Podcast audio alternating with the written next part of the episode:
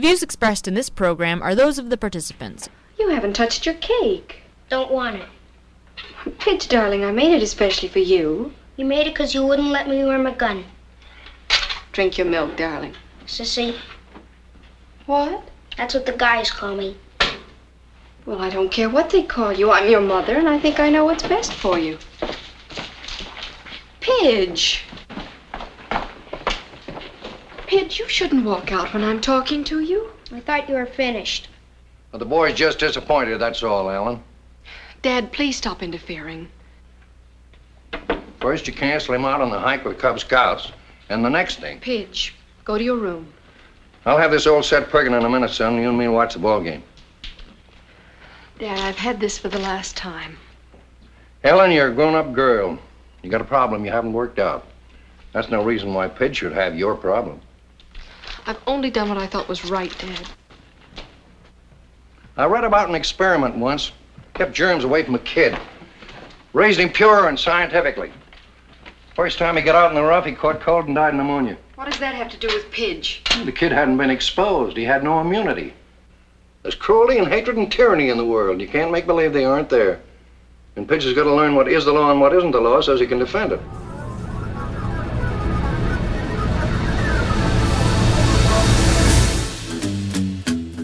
Welcome, everyone. It is Thursday, July twenty-second, twenty twenty-one.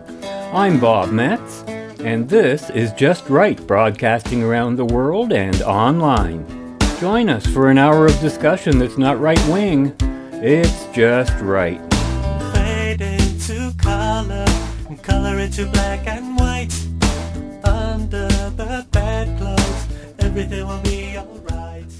Back in studio with Dave Plum, who we all know as the author of Inconveniently Screwed, and in our last conversation we had, we basically ran out of time to get into all the data related to both about climate change and the coming climate pandemic lockdowns, but our conversation got into the whole vaccine pandemic and what Dave has learned from his own work and studies on that. Welcome back to the show, Dave. Thank you. Our conversation will get right underway right after our usual reminder that our listeners can write us at feedback at just right media dot org.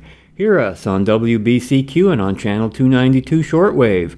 Follow and like us on your favorite podcast platform and visit us at just right media dot org where you can access all of Just Right's social media links and our archived broadcasts. And of course, as always, your financial support is appreciated and is what makes this show possible.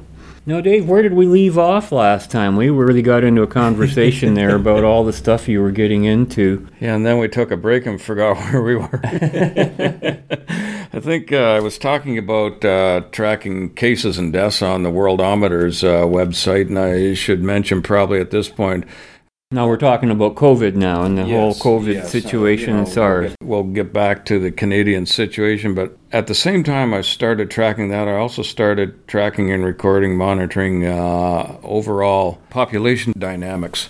And when this all started, uh, this would be probably around April or May that I started in twenty twenty, uh, world population was growing at a rate of two hundred twenty-two thousand five hundred people per day. Now that's not births, that's births minus deaths. That's actual population growth.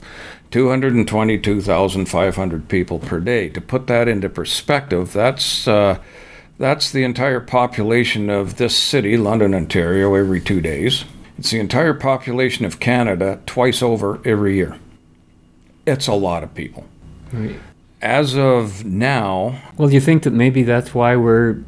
They're talking depopulation schemes? I wouldn't be surprised. Yeah. Well, you've seen my in my in my book the, the hockey stick population graph, and I'm saying this is the most scary hockey stick graph you'll ever see. But as of now, we're up to uh, two hundred twenty-two thousand six hundred seventy per day. So it's gone from two hundred twenty-two thousand five hundred per day up to two hundred twenty-two thousand six hundred seventy per day.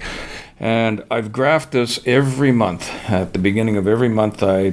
I put it into a spreadsheet and I've produced a graph of it. And in a real t- pandemic, you would expect that births and deaths might more or less equal out, or that deaths might even exceed births for a, for a short period of time.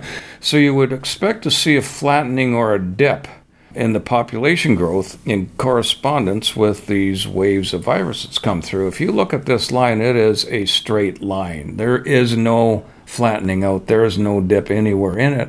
And the reason for that is because COVID has not made one iota of difference to population growth, hasn't slowed it at all. As a matter of fact, throughout this pandemic, population growth has continued to accelerate. So I look at this and I say, well, if we didn't know about COVID, we would think twenty twenty had been business as usual in population dynamics. Now, I realize that some people died of COVID who wouldn't have, and I'm not unsympathetic to one, people who've lost loved ones, loved ones because of it. If we look at the situation in Canada, if I look at twenty sixteen, twenty seventeen, twenty eighteen, and twenty nineteen, and, and, and graph that, twenty sixteen, seventeen, eighteen Canadian deaths were pretty much a straight line relationship. For some reason, twenty nineteen was down significantly, so there's a flattening out there. And if you if you put those numbers into a spreadsheet and you do a mathematically calculated graph line, uh, it would project uh, total death count in Canada around two hundred eighty-five to two hundred ninety thousand people. But twenty nineteen being an exceptionally good year for Canadian deaths for some reason pulls the top end of that graph line down. If you lay a graph line over twenty sixteen, twenty seventeen, twenty eighteen, over that straight line relationship, it comes out for twenty twenty at around, around three hundred ten thousand. The total death count in, in Canada per Statistics Canada was, I think, two hundred nine thousand nine hundred and something. So basically, it's right on the graph line of twenty sixteen, twenty seventeen, twenty eighteen, and twenty nineteen being an outlier, outlier if you take that out of there. Any way you look at it, uh, Canadian death... No, no, wait a minute. Are you saying that twenty nineteen was a dip? Yeah. Well, isn't that the year that they're really suspecting now that that was when the virus was spread? Well, towards the end of the year, though. Yeah. Yeah. Because I know, I'm pretty sure that I got it at that time, because I had a flu symptoms and at the end of twenty nineteen going into twenty twenty, and so did a lot of other people that I knew. I did too. I And, you know, the word is out now that, yeah, that virus was already well in circulation by October, September, October of that year. Well, it was in circulation for at least four months. I mean, even if you figure, if you accept the beginning of January date, uh, when the Chinese first let on that it was out there, it had four months to roam around. Oh yeah, around the world. I mean, the analogy I use to this is like, it's like that horse was out of the barn and out of sight over the horizon before anybody ever tried to close the barn door. I agree. And all we can do now is lament the loss and muck out the stall. And that's what we've been doing yeah. for the last year and a half. But anyway, to come back to the Canadian situation, I would have, uh, before twenty twenty ever started, I would have projected overall Canadian deaths of all causes in the ballpark of three hundred thousand to three hundred ten thousand. And it turned out to be just a little less than three hundred ten thousand. So again, if you look at the overall population dynamics, take the emotion out of it of who died, who shouldn't have, and who shouldn't have died, who did, and so on. If you take that emotion out of it and just look at the numbers... twenty twenty was business as usual. Right. So what I'm saying is that, yes, there were people who died of COVID who perhaps would not have died in twenty twenty, but there were an equal number of people who died of other things. You know, it's it's it's hard to, it's hard. Well, I don't I don't trust any of the stats, no, and I don't I don't, I don't even believe that one percent of the people they say who died of COVID actually died of it. Yeah, uh, they might have died with that virus because we have hundreds of thousands of yeah. viruses in our bodies, and that they're just using this for a front. But anyway, the, the point is whether you look at global statistics or whether you look at Canadian statistics, the projections uh, at the beginning of twenty twenty, you could have projected population either way, and it came out at the end of twenty twenty to be exactly what the projections would have been. Mm-hmm. So looking at the numbers, the overall numbers, and taking all the emotion out of it, it's like, births and deaths worldwide and in Canada were basically business as usual. Yeah, steady. If if if this whole big pandemic storm hadn't blown up, we would we would never know about it just looking at the numbers. But per Statistics Canada, okay, and this goes back to, I think, last year they're talking, uh, obviously, because they're referencing July thirty-first, so this is twenty twenty. one hundred percent of the COVID-involved deaths of Canadians under the age of forty-five as of July thirty-first had at least one other disease or condition, which is a comorbidity factor certified on the medical certificate of death. The proportion of those with at least one other disease or condition decreases with age, ranging from ninety-three percent for those aged forty-five to sixty-four to eighty-nine percent for those aged eighty-five years and older. This is interesting. The W H O defines death due to COVID as a death resulting from a clinically compatible illness in a probable or confirmed COVID nineteen case, unless there is a clear alternative cause of death that cannot be related to COVID disease. Translation, if in doubt, call it COVID. Right. Okay? Many of these conditions are significantly more prevalent among Canadians aged sixty-five or older, who accounted for ninety-four percent of all COVID-involved deaths in the first wave, when they were only testing sick people. As a point of comparison, the most common influenza comorbidities recorded between twenty sixteen and twenty eighteen were similar to those recorded for COVID nineteen during the first wave. So in other words, other viruses that have gone around have killed people just the same as COVID did. And we never locked the whole world down because of it. There's another uh, website, uh, I didn't make note of where this came from, uh, although I did in my email. The overall number of comorbidities involved in a COVID nineteen fatality runs from a low of two point oh two in the zero to twenty-four age band and a high of two point three seven in the sixty-five to seventy-four age band. So, so on average, people have two and a half of these comorbidity factors, which is obesity, uh, heart disease, diabetes are the are the big three. Uh, the New York Times actually looked into this, which is surprising because it's mainstream media, and you wouldn't expect to find something like this from the New York Times. Article published August twenty-ninth in twenty twenty, and this is talking about the uh, P R C test. P C R test. P C R, polymerase chain reaction test, P C R test. And there's uh, cycles they go through. This number of application cycles needed to find the virus, called the cycle threshold. Yeah, we've been through that a lot of times, yeah. The cycle threshold is never included in the results sent to doctors and coronavirus patients, although it could tell them how infectious the patients are.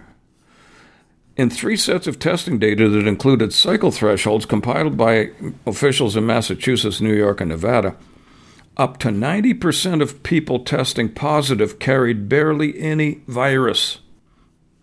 Most tests set the limit at forty, a few at thirty-seven, which means if you're positive for the coronavirus, if the test process required up to forty cycles or thirty-seven to detect the virus, tests with thresholds so high may detect not just live virus, but genetic fragments, leftovers from infection that pose no particular risk. The C D C's own calculations suggest that it is extremely difficult to detect any live virus in a sample above a threshold of thirty-three cycles.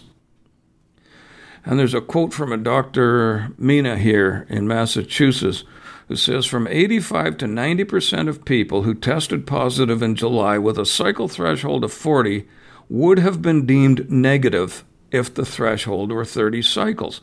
None of those people should be contact traced. eighty-five to ninety percent. So, there we are with this P C R test and what I look at and say, you know, if you tested positive, were you really positive? I don't even think it matters. No, because uh, facts don't matter. All right, Milburn, you can put your coat back on. Are you through already? That's right. What's the verdict? You have a cold. I knew that when I came in. Now, what are you going to do for it? I'm going to recommend that you eat sensibly, drink lots of fluids, get plenty of rest. And in a week or ten days, you'll be all right. Well, wait a minute. Aren't you going to give me a shot of something? Well, if you insist. I imagine I have some brandy around somewhere. I, I mean a shot for my cold, like penicillin. Brandy do you just as much good, and it won't hurt. What kind of a doctor are you? I am a busy one. Now I'll see you later. R- Roy? Oh, come on, Milburn. I've told you before there is no cure for the common cold. Well, then why did you have me come over here? I didn't. You barged into my waiting room without an appointment. Well, you certainly got me in here in a hurry. Of course I did. The way you were coughing and sneezing around my other patients, you were a menace to public health. What a gift! You haven't done one thing that I couldn't have done myself. Fine. Next time, save yourself the ten dollars.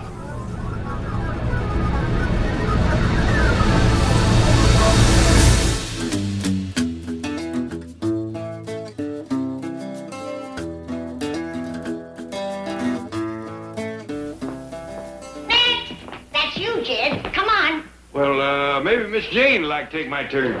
Well, I'm, you... I'm afraid I have to hurry right back to the office. All right, I'll squeeze you in ahead of Jane. I, I meant I have to get back there immediately. You see, Mister Drysdale isn't feeling well. Mister Drysdale is ailing? Fetch him over. It's just a cold, Granny, and that's one thing you doctors haven't conquered yet. What do you mean? Well, there is no known cure for the common cold. You mean to tell me that city doctors ain't got no cure for a cold? Well, they can alleviate the symptoms, but no one has a cure. Well, Granny has. She's been making it as long as I can remember. A cold cure? One spoonful's all it takes. But the greatest research scientists and doctors in the world have been working on this problem. Well, tell them to stop it. I come up with a cold cure forty-five years ago. You did? Well, I thought everybody knew. It was wrote up in the Razorback Hog Breeders Gazette. Right on the front page. Those doctors and scientists don't read that. Well, how can I get the word to them? I'll take that up with Mister Drysdale. Well, tell him to cheer up. Granny's going to cure his cold. Yes, I'll warn... tell him. Bye. Bye. So, Dave, the big question, are you going to be getting a vaccine? Is that no, your intention? No time soon. I won't say never, but I want to see what happens with the uh, phase three clinical trials. Now, see, me, I would say never, because I I feel like I know enough information that, first of all, I don't see any purpose to this vaccine. I see no purpose to it. It's not even a vaccine. It's experimental gene therapy. And it was planned long before any of the viruses were released or came out, and we know this. This has been long talked about. So I cannot, I can't, I can't fathom a single reason why anyone would want to take this, and for what purpose, other than the coercion that's involved in the lockdowns. Well, I've I've got a whole list here that I'll, I'll go through of things that concern me about these experimental gene therapies being passed off as vaccines. Number one is insufficient time for proper clinical trials. Well, that's a given, yeah. And I think this is from the C D C site. Not sure I got it. Anyway, phase one clinical trials involve up to one hundred volunteers and take several months. Phase two clinical trials involve hundreds of people and take from several months to two years. Okay, so we're from several months up to several months up to... So we're up to two years and several months now for phase one and two trials. Phase three clinical trials involve thousands of people and take from one to four years. There's been nowhere near enough time for these things to have gone through proper clinical trials. Yeah, but the clinical trials going on right now, we're it. The people who are taking these shots aren't... Bingo. Right. Bingo. There's millions of people enrolled in the phase three clinical trials. They just haven't been told that they're enrolled in clinical trials. So then, in other words, those time constraints that you put there, we're still in the middle of it, and we're going to find out about this over the next... No, we're not in the middle of it. We're just beginning. Well, or, or just beginning. That's right. Yeah. I mean, we've got another one to four years to go before we find out, you know, how these vaccines are really going to work in the long run. Well, how interesting, because that's the time span that they're now talking about keeping the lockdowns going on a rotating basis of some sort. Well, they'll keep them going forever if they can. Yeah. The other thing is there's no product liability with this. Now, product liability means that if you use a product, something that somebody's produced, and, and that product causes you harm, you can sue that person or that company, right? Mm-hmm. Governments have given the pharmaceutical manufacturers who are making these so-called vaccines carte blanche immunity from prosecution. If this vaccine causes you distress or kills you, you can't sue them. Of course, if you're dead, you can't sue them either, but neither can your survivors. You're on your own with it. Right. It's virtually the only product on the planet that does not come with product liability. And now they're talking about vaccine passports, which means that if you want to travel anywhere, like it or not, you're going to have to get it. Mm-hmm. Yeah, it's scary. Beyond that, I see that being expanded to, okay, well, we've got you nailed on travel. How about, you know, going to work, going out to shop, going out to sports events, going to the theater, going out with friends? I mean, where does this end? There is a movement legally, of course, speaking that, you know, despite all these protections against liability, which is the same thing a lot of people who said, I was just obeying orders, believed they had during the last war. Yeah. You know, the Nuremberg trials, that something similar to that may yet happen, and the people involved in this will not be protected in the end. But by then, an awful lot of damage would have had to have been done. A lot of people might be dead by then. Well, they already are, but... Yeah. I found some information on what they call A D E, which is antibody-dependent enhancement, in which uh, vaccinated animals, when subsequently challenged, meaning infected by the actual virus, suffered far more serious consequences than did unvaccinated animals sim- similarly challenged by the same virus. The term for that is V A D E, which is vaccinated-associated disease enhancement. Now, that was found in animal trials with SARS one that came around in, what, two thousand five? Mm-hmm. And the conclusions following those trials were that these vaccines were not suitable for proceeding to, I mean, these were preclinical trials on animals. And the conclusion for that was that these vaccines were too dangerous to put into clinical trials with human beings, right. So they just abandoned the effort. So when the SARS two came through, they said, oh, well, you know, we can't develop a vaccine for this virus through conventional killed virus means. We have to come up with something different. So they came up with this mRNA, this messenger R N A vaccine. Messenger R N A is a gene-editing molecule. It can change your D N A. That's what messenger R N A does. Right. That, that's, that's how evolution happens. That's how mutation happens. Now they're saying, we're going to inject it into your body, but it's not going to change your metabolism. It's not going to have any effect on your body. All, quote unquote, all it's going to do is go into your cells, and it's going to turn on genetic machinery in those cells to make those cells produce something those cells weren't intending to produce. Correct. And what those cells produce is going to protect you from this virus. My understanding of immunology, and again, I'm not an expert in this area at all, but my understanding is that if you get immunity through exposure to the virus, that you also have a large measure of immunity to any of its variants, because the variants aren't that much different from the virus itself. In fact, the, the, the research is now out that that's the case, and you're you're protected for life even if you were completely asymptomatic. As long as you've been in touch with the virus and you've gone through it, you're okay. Which makes me wonder, is this why... Does it strike anybody else strange that this is the first virus ever to come around that's come in waves? Well, did we ever have waves of H one N one or H X N X, whatever it was? Well, we did not. Well, no, and we never shut down the world for the first wave. I call them waves of fascism. That's what I call them, because it's it's yeah. completely politically driven. That's the thing that we have to keep our focus on, too. Yeah. So now they're talking about, quote-unquote, breakthrough infections. Yeah. Which means... Oh, it doesn't mean that the vaccine doesn't work. It just means you have a breakthrough infection, which to me is very much like a, what what was the term Kathleen Wynne used? Oh, a stretch goal. Hmm. Meaning something we never intended to, a promise we never intended to keep in the first place. It was a stretch goal. So this isn't a vaccine that doesn't work. It's just a breakthrough infection.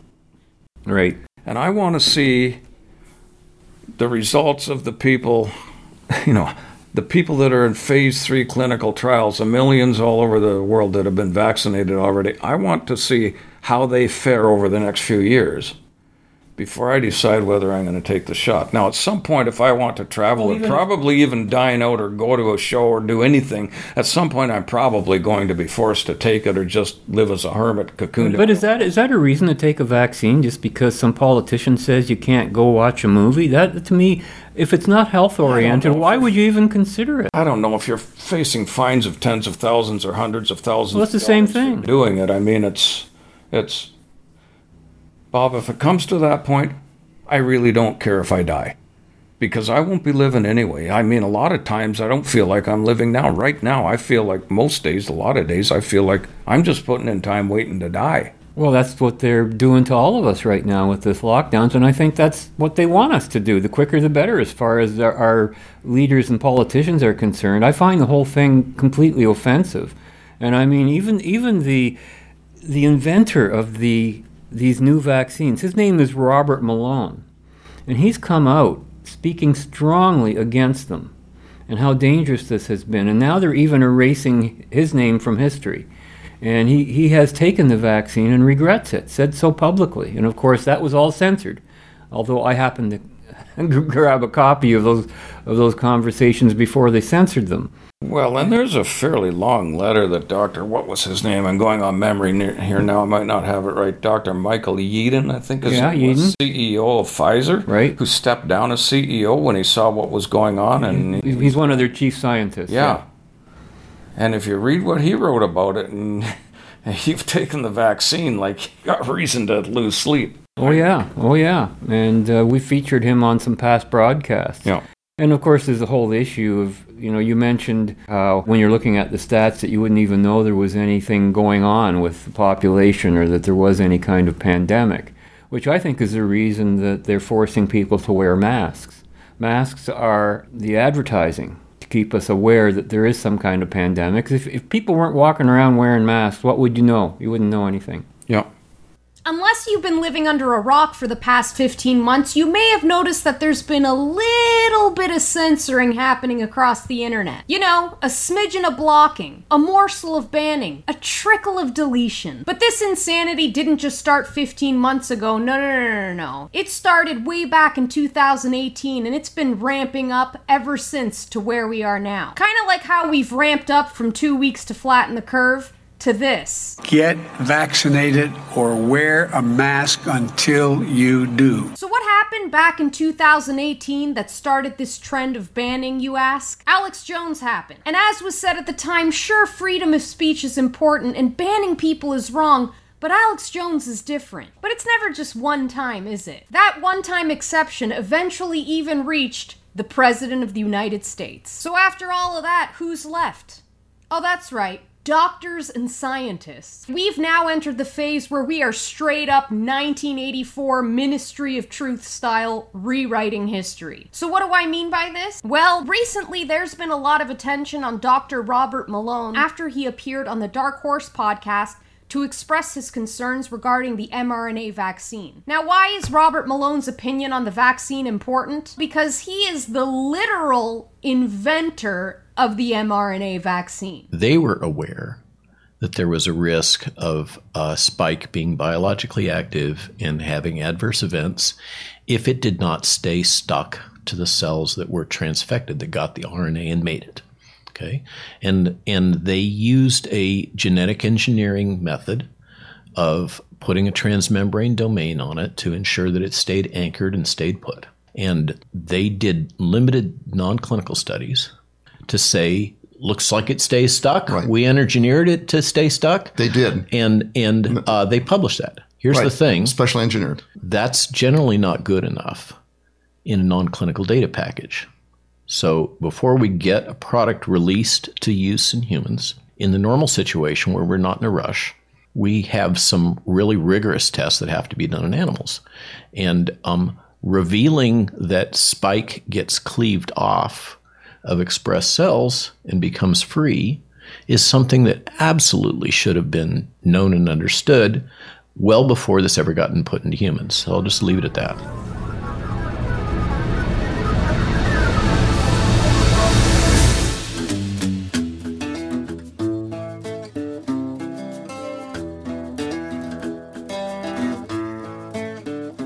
Here come the thought police. I'm sorry, sir, but you've had too much to think. We're gonna have to revoke your medical license. Unsurprisingly, he's been attacked online due to his relevance to the conversation, and social media scientists have made shallow attempts to attack his character. But like I said, none of that was enough this time. It goes even further. By visiting an archive of Wikipedia's R N A vaccine page on the Wayback Machine, we can see that on June fourteenth, he was extensively included in the history section of the page. The page page reads, in nineteen eighty-nine, Robert W. Malone, P. Falgner et al. Developed a high-efficiency in vitro and in vivo R N A transfection system using cationic liposomes, which were used to directly introduce R N A into whole tissues and embryos, as well as various cell types. The term and idea of R N A as a drug is first described in this paper. Then, in nineteen ninety, John A. Wolfe and Robert W. Malone demonstrated the idea of nucleic acid-encoded drugs by direct injecting in vitro transcribed mRNA or plasmid D N A into the skeletal muscle of mice which express the encoded protein in the injected muscle. The first mRNA vaccine experiments were carried out by P. Feldner, J. Wolfe, G. Rhodes, R. W. Malone, and D. Carson P. They completed a number of mRNA vaccination studies that resulted in nine patents on mRNA vaccination with a shared priority date of March twenty-first, nineteen eighty-nine. Fast forward two days later and just five days after the release of the podcast, and the entry has been changed to remove his name and downplay his involvement. In nineteen eighty-nine, researchers at the Salk Institute, the University of California, San Diego, and Vickel published work demonstrating that mRNA using liposomal nanoparticle for drug delivery could transfect mRNA into a variety of eukaryotic cells. In nineteen ninety, the University of Wisconsin reported positive results where naked or unprotected mRNA was injected into the muscle of mice. The use of R N A vaccines goes back to the nineteen nineties. The in vitro demonstration of mRNA in animals was first reported in nineteen ninety, and the use of mRNA for immunization was proposed shortly thereafter. In nineteen ninety-three, Martinin demonstrated that liposome-encapsulated R N A could stimulate T cells in vivo, and in nineteen ninety-four, Zhu and Berglund published the first evidence that R N A could be used as a vaccine to elicit both humoral and cellular immune response against pathogens. Since this June sixteenth edit to remove Robert's name, further revisions and edits have been made to leave the page a ghost of what it once was. Hungarian biochemist Katalin Karikó is now praised as the pioneer of mRNA vaccines. And why would that be? Well, because she's the senior vice president of BioNTech. You know, the creator of the Pfizer-BioNTech vaccine. She also just so happens to be a Hungarian Hungarian communist spy, but that's a topic for another video. Now, what makes this all especially concerning is that this entry is not only discrediting him, but this is revisionism of history. Maybe someday if we find a journal where Einstein espoused something that we don't quite like, we'll witness some more of this revisionism to history. And rightfully so, because history doesn't belong to those who make it, it belongs to those who publish it. You're listening to Just Right, broadcasting around the world and online. At least we hope you're able to listen to the show in case we haven't been censored on whatever social media you're connecting to the show through. And Dave, of course, that's one of the big problems we have with this entire issue, is the unparalleled and unprecedented amount of censorship surrounding it, which to me is like alarm bells ringing to a deafening point. And the fact that people do not see that as being a danger signal is a little bit frightening in and of itself, and some people even support the whole idea of censorship because they don't want to know the truth or something. I don't know what. What do you think that's all about? I have no idea. I don't know why people would not want to know the truth. Um. Maybe they've already taken the vaccine, and, and to hear about it, they don't really want to hear what the possible potentials are. Well, and I, and I sympathize with people who have taken the vaccine because they had to to keep working, for instance. Yeah. And there are a lot of those out there. Um, people, I know folks that have parents in, you know, long-term care facilities, and they can't go to, to visit their parents unless they're both fully vaccinated. So, you know, they've taken the vaccine even though they had some misgivings about it because it's, it's like I said, it's a matter of taking it or not living a normal life. But yeah, the censorship on all media has just... I, I, don't, I don't think even taking it is ever going to lead back to a normal life, not if the politicians who are running things now take control of this. I, I think it's you know, it's the new normal, let's face it. That's what, what we, they want. What, what are we up to now, the Delta wave? Oh, I don't know. I, ha- I had a listener a while ago send us uh, uh, an email saying that he, he he has identified every one of the new variants. Yeah. And it just basically went alpha, beta, all the way through the the Greek alphabet, right? From Alpha, Bravo, Charlie, Delta, yeah, Echo, Foxtrot, Golf, Hotel, India, yeah, on we go. Yeah, but so anyway, I want to talk about um, hydroxychloroquine and ivermectin, because these are two treatments that might possibly be effective at at helping people live through COVID infection. Well, they already know they work. Now, they've discussion of these has pretty much been banned from all forms of media. I mean, you know, I mean. Well, as soon as Trump mentioned it, and of course in his speech he gave in uh, when he was in Florida, in Sarasota, he made an emphatic note that, you know, hydroxychloroquine works. He, he repeated it over and over and over again. But this is from this isn't from Trump. This is from the Journal of the American Academy of Dermatology. Right. Okay, this is a respected scientific journal. Based on all evidence, we hypothesize that H C Q, which is hydroxychloroquine, and ivermectin could act in a consequential and synergistic manner. Hydroxychloroquine would behave as a first-level barrier by inhibiting the entry of the virus into the host cell, while ivermectin could reduce viral replication if the virus did get in, strengthening hydroxychloroquine antiviral effects. H C Q is cheap to produce and safe if monitored properly. Ivermectin seems to be safe and well tolerated with no serious drug-related adverse events. Moreover, the two drugs do not seem to have a between-drug interaction, so they're not counterindicated. However, no in vitro or in vivo studies have been conducted on the combined effect of H C Q and ivermectin on SARS-C o V two infection. Ours is only a hypothesis and a suggestion, but if not now, when should researchers share ideas? When was that printed? When, when was the date on that? Because I think that's been have, done since. I don't have a date on that, but something that's come up. Uh, in, and there's been testimonies of so many doctors, and I've, I've, we've heard them on our past broadcasts, who just come out and say, yeah, these things work. And, and they were screaming it out loud from the very beginning of the pandemic. Mm-hmm. It's just that nobody's listening to the doctors. They're listening to officials. So there's this cytokine storm thing, which right. is basically your immune system going into overdrive. And I think it's what, uh, following the vaccine? Is that what happens? Yes, because it's creating spike proteins, and the spike proteins initiate yeah, a sequence of events. I don't understand it that well, but apparently um, some treatments for, for this can generate this cytokine storm, which basically turns your immune system against itself. Because they're not using a killed virus, they're using something a little different, and, and the immune system uh, apparently doesn't react to it immediately, but eventually realizes that this is a foreign invader and says, oh my God, we've let this go on too long, and then it goes into overdrive and creates problems of its own that can kill you. But here's from a study, uh, this is from the University of Michigan. Critically ill COVID nineteen patients who receive a single dose of, I'm going to try to pronounce this, tocilizumab, tocilizumab, were forty-five percent less likely to die overall, and more likely to be out of the hospital or off a ventilator one month after treatment. Now, these are critically ill people that have, this is dealing with this cytokine storm.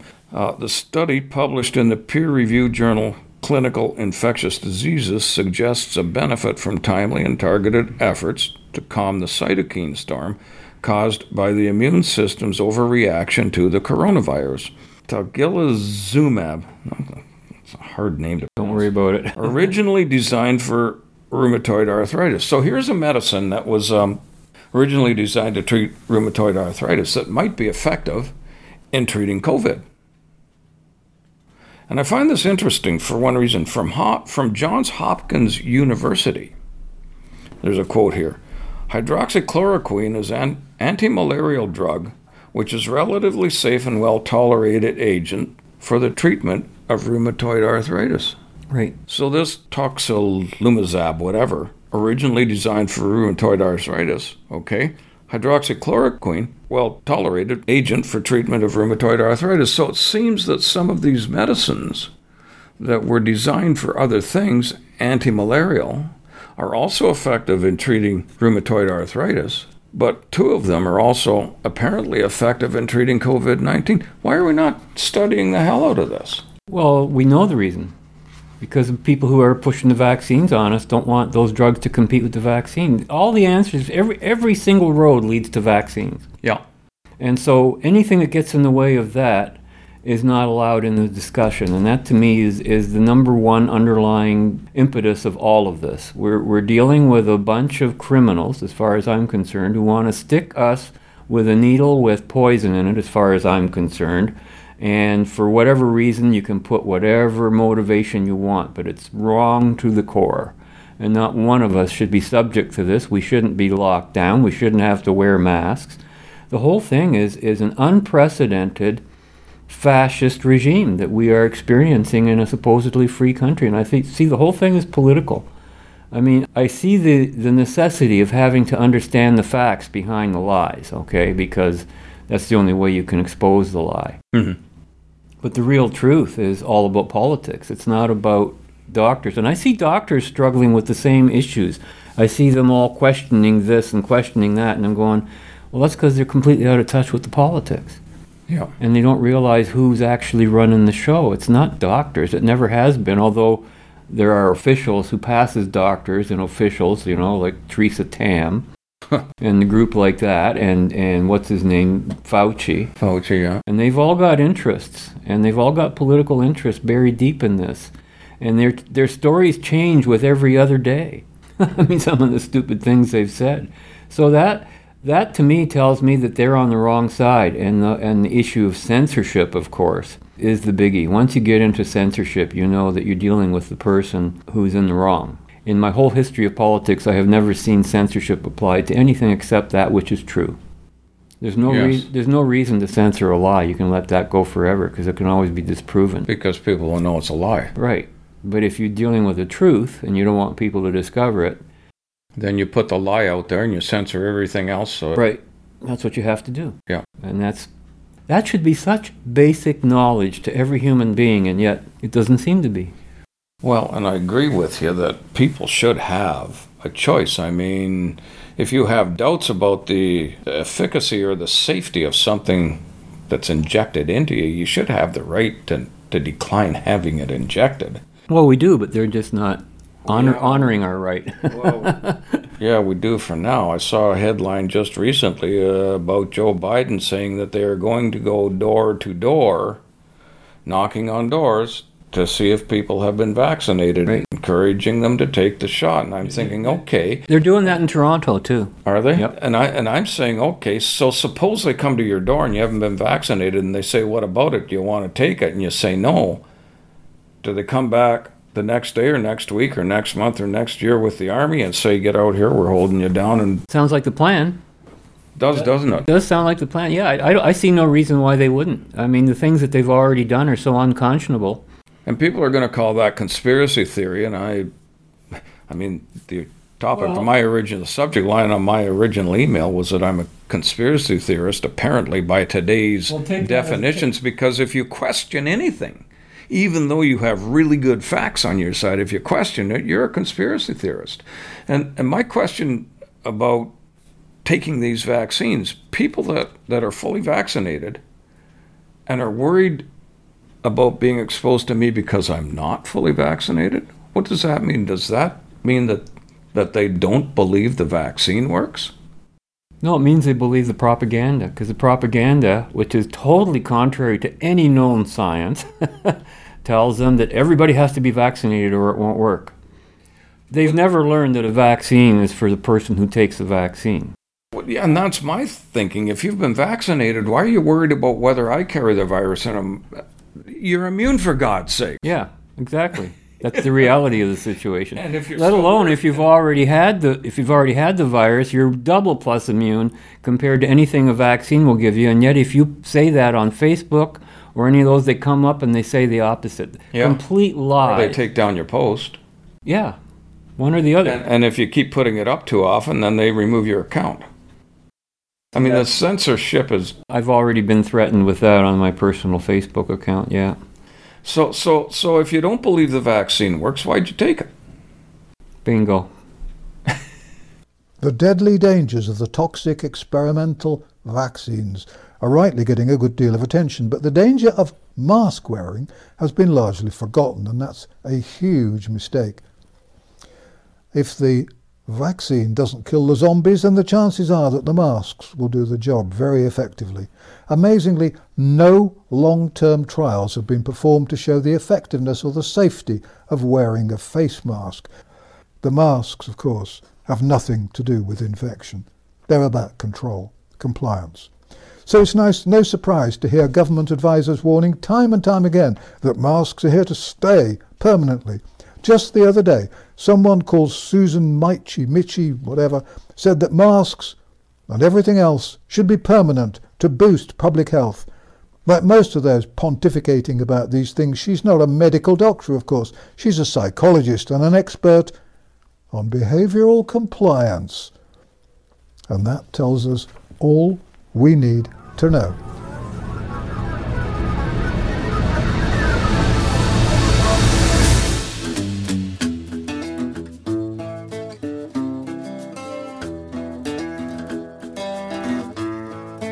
At no previous time in history have huge numbers of people been forced to wear masks. The long-term physical and psychological consequences are unknown, though those ordering the masks be worn should be aware of the extraordinary risks and of the way that masks can, of course, be used to oppress and subjugate a population. The big lie which the W H O and governments everywhere want to disseminate is that wearing masks is essential to control COVID nineteen. Really? A study by the University of East Anglia concluded that wearing masks was of no benefit and could increase infection. Experts in respiratory disease and infection protection from the University of Illinois explained that face masks have no use in everyday life, neither as self-protection nor to protect other people. For well over a year I've been studying the science behind mask wearing, and it's truly scary. Long-term mask wearing is deadly. Medical doctors don't recommend it. My professional judgment, based on an extensive study of all the available evidence, is that those who wear a mask every day will, if they survive the experimental jab for ten years, be dead or demented as a result of their mask wearing. The truth is that the whole mask wearing exercise has been part of a scaremongering campaign, which has been organised to terrify people so that they'll put up with living in a fascist society and accepting toxic experimental jabs as their route to freedom. I'm not alone as regarding mask wearing as dangerous and useless. When the COVID nineteen hoax began, authorities around the world announced that mask wearing was pointless, and it was widely agreed by experts that they could probably do more harm than good. The World Health Organization supported this general view, which was in accordance with just about all the available scientific evidence. Medical advisors around the world agreed that there was no need to wear masks. In March twenty twenty, Professor Whitty, the U K's chief medical officer, said that wearing a face mask had almost no effect on reducing the risk of contracting COVID nineteen. He said that the U K government didn't advise healthy individuals to wear masks. Also in twenty twenty, a White House coronavirus advisor claimed that face coverings were not effective in stopping the spread of the coronavirus. His tweet on the subject was removed by Twitter. Later during the year, the story suddenly changed, although there didn't seem to be any scientific evidence supporting such a dramatic change. The World Health Organization suddenly supported face mask wearing, and almost instantly around the world, governments changed their views and decided that everyone should wear a mask, or two. I have to be honest with you, Dave. The most offensive thing to me about this whole COVID situation is the whole idea of forcing people to wear masks and the whole mask routine, which to me is nothing but submission. It's a sign of submission to a, an omnipotent state that thinks it has a right to deprive you of rights. And everything I've heard about masks is not good. What is your research telling you? Oh, not good? Yeah. There was a University of Florida study uh, published here June thirteenth. I'm just going to read through this. Sure. Uh, a group of parents uh, were finding that their kids were coming home from school with terrible face rashes. And these kids had been forced to sit in class for whatever they sit, six or eight hours, whatever it is, wearing masks all the time. I don't think they were even allowed to take them off at recess. They weren't allowed to take them off even if they were socially distanced. I call it, I call it child abuse. Uh, yeah. But anyway, and there's pictures on the internet of the rashes on these kids' faces. It looks pretty bad. So a group of parents got together and they took several of these masks and they sent them to a lab to have them tested to see what might be causing this rash. They found eleven dangerous pathogens on these masks. Streptococcus pneumoniae, which is pneumonia. Right. Okay. Uh, myobacterium tuberculosis. Tuberculosis. Uh, I'll just go through the common names here. Meningitis and sepsis. Keratitis. Not even sure what that is. Here's one that's uh, Acinetobacter baumannii, and it just says resistant to antibiotics. To me, that's an M R S A, uh, methicillin uh, resistant uh, streptococcus, something like that, M R S A. It's flesh-eating disease. Oh, dear. Okay. Food poisoning, that's E. coli, right? You get that in feces, E. coli. Yeah. It's on the masks. Lyme disease, diphtheria, uh, Legionnaire's disease, severe infections, and another one, oh, Staph aureus, which is caused, causes meningitis and sepsis as well. So you don't have to worry about your kid getting COVID in an age group that has effectively a zero percent mortality rate from COVID. Right. All you have to worry about is pneumonia, tuberculosis, meningitis, sepsis, flesh-eating disease, Lyme disease, diphtheria, and Legionnaire's disease. That's good, all. Good trade-off, eh? Right. You know, I even heard one of the doctors suggest that when you wear a mask, you can catch the COVID virus from yourself because what you're doing is incubating it. Yes. And you're constantly breathing in the same C O two, by the way, which they're, they're trying to eliminate in a climate change issue. And, and you're putting it into a mask, which is a nice, warm, moist environment, which yep. propagates these kinds of things. But here's the thing. These were, these were kids in public school. Yeah. In a group that, as I say, has an effectively a zero percent mortality rate from COVID. Oh, exactly. But the, to me, that's even irrelevant. I don't care if we're talking about a ninety-year-old person. They shouldn't be wearing a mask. Next question. How many adults wear these masks all day at work? Yeah, I see them. I see them walking outside Millions the window of... here, right? So if all this stuff's building up on the masks of children, do you really think if you're in your thirties or forties or fifties that it's not building up on your mask? Right. I think it must be. Of course it is. And and... How often do you, I read someplace that a surgical mask should be changed every twenty minutes? That's correct. Well, people don't change their masks every twenty minutes. They go in in the morning and they wear them all day and take them off at night and go in the next day and wear the same mask, right? Yeah. I mean, I... Everything they're they're doing to us is designed to make us more sick. Yeah. That's as far yeah, as I, the I, COVID I, thing goes. I hate wearing a mask. I, I do it because I'm aware of other people's sensibilities and I don't want to make enemies and offend other people, and I can put up with it. Well, why do you accept them offending you then? Aren't you? Don't you think they have a responsibility to you to not offend you by wear, by their wearing a mask? They have no right to, to put that on that's you. That's the way I see it. That's not how they see it. It's a one-way street. Well, it shouldn't be. It, it, no, I, I agree. It's, it's not right. It's, it's not right. It's, it's all virtue signaling on their part. Of course it is. It's not right, but it's how it is. Oh, I, I hear you. Yeah. yeah. So that's the nature of fascism. That's what happened in Hitler's Germany. People people complied with everything that Hitler said, and then they rounded up the Jews instead of the people who weren't wearing the mask. Well, I think in my email somewhere I made a comment about the, you know, taking the vaccine is going to become a, the same sort of choice as a Jew in Germany had in the nineteen thirties right. about getting on a boxcar. You yeah. could say no.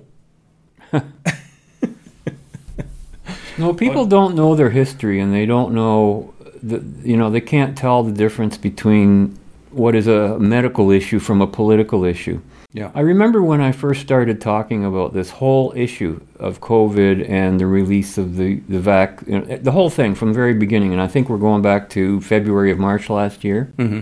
And I sort of began with a foreword to the whole issue, and I said, we have to recognize that we have the stupidest population out there ever created in decades and decades. We have a population that's afraid of the weather. that's afraid of the climate, that understands nothing about nothing. They don't understand statistics. They don't understand mathematics. And so in that kind of a, pardon the pun, climate, mm. um, they're just ready for the picking from anybody who wants to control them. And and the masking thing, I always use it as an analogy. I said, well, what they're doing is they're masking their real intentions. And their intentions are to destroy Western civilization and, and to destroy business. And remember, Ayn Rand wrote a book way back in the sixties. She called it The New Left. And the subheading was, and the anti-industrial revolution. This is what we're still seeing today. It's the same left today, and now it's an anti-business revolution. They're letting the big corporate businesses who all have an interest in COVID and all that, they, they're fine. Um, they don't let the average guy who's running a restaurant or a or a club or a you know exercise place, which is insane, again, to run, let alone what they're doing to religious people, the attack on Christians and mm-hmm. all the rest. It is just frightening that people aren't putting the pieces together. And I think that's one of the reasons we need to repeat these facts for people. I mean, a lot of the stuff that we've covered today and on our last get-together are not new to me and you probably, but a lot of people, they just forget. And a lot of people have never heard it before. And repetition is how the left wins. And we don't do enough of that, those of us on the right. We just look at the truth and we say it and, okay, how come you haven't accepted the truth, right? Yeah. And I think that's part of the problem, is that the right doesn't repeat itself the way the left does. The left just keeps on going and going and going and going. Well, there's the old nugget of, if you tell a big enough lie often enough, it gets believed. I, I think as a society we have become so fearful of dying that we're now terrified of living. Wow. Can't argue with that. A lot of people are in that state. Yeah. And I think that's, um, what's what's the trade-off then? What's the trade-off for a person who, who lives like that? I've seen a lot of people, too, who are so terrified of this virus. Yeah. They literally, it rules their daily existence. And the stories keep changing. When this first came out, they said, we're going to flatten the curve for two weeks and, and eventually, you know, it'll spread through the population and, and we'll have herd immunity when something like seventy percent of the population is, um, you know, has been infected and survived. We'll have herd immunity and we can go back to living our lives as normal. And then they start doing all these extra tests of healthy people and jacking up the case counts and jacking them up and jacking them up. And I'm saying, okay, suppose we... Uh, believe this P C R test and that all these cases are actually infected people. With that many infected people, does it not mean that we have herd immunity now? Yeah. So what happened to, like, we'll free the slaves when we've got herd immunity? Yeah, that's not we coming. Just keep rolling out the waves, delta wave, echo wave, foxtrot wave, golf wave, they're all coming. And of course the next wave of lockdowns is going to be back to your original topic, climate change. Yes. And I see that coming. Yes, because there's, well, I mean, we didn't even talk about that. They're talking about climate change lockdowns now, yeah, aren't they? Yeah, well, we mentioned and the that. Government here has talked about banning, uh, you know, any any vehicles, any new vehicles that run on fossil fuel will be banned from twenty thirty-five on. Absolutely absurd. I mean, that could be another whole episode. Well, we'll have to hold off on that because we've reached the end of this one. Thanks for joining us again, Dave. Mm, my pleasure. And, uh, I mean, we're not the new right or the old right. We're just right. And that's why when you join us again next week, we will continue our journey in the right direction. And until then, be right, stay right, do right, act right, think right, and be right back here. We'll see you then. Fade into color and color into black and white. Under the bedclothes, everything will be alright. I've just been made West Coast distributor for the first cold cure in medical history. You bean brain, there is no cure for the common cold. Granny's got one. I don't believe it. My hand on the book. It ain't failed in forty-five years. Well, Clyburn, wait until the papers get hold of this. Doctor tries to suppress cold cure. Publicity. She really has an effective cure? One spoonful's all it takes. Ah. But first of all, I want to find out more about this cold cure. Uh, come down to my office, Roy. Yeah. Oh, okay. No worries. I'll be right with you. Don't forget I have exclusive distribution. Ready? I apologize. This morning I didn't believe you. Your cold cure really works. Positively, if you follow directions. By the way, what are the directions? Take one spoonful of cold cure, eat sensible, get lots of rest, and drink plenty of water. And in a week or ten days, your cold will be gone. A week or ten days. That's all it takes. Ain't failed in forty-five years.